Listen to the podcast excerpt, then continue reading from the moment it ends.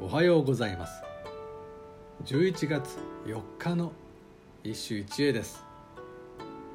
風雅和歌集より五大五院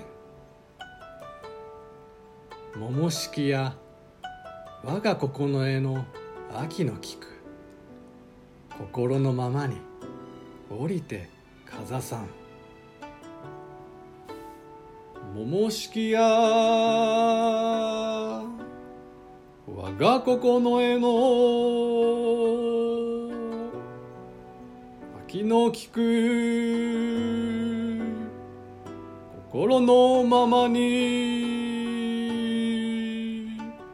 降りて風さん。菊は四君子の一つに数えられ中国のみならず本朝でも格別に愛好された。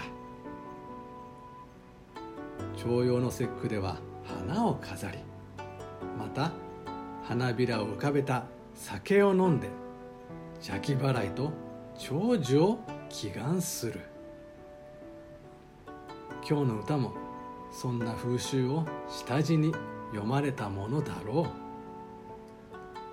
ただ「かざす」という一文が風雅に見える「源氏物語」第7条「もみじがだ」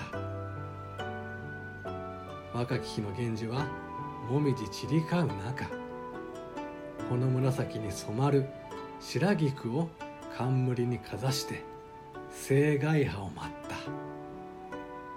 作中でも優美を極めたワンシーンである。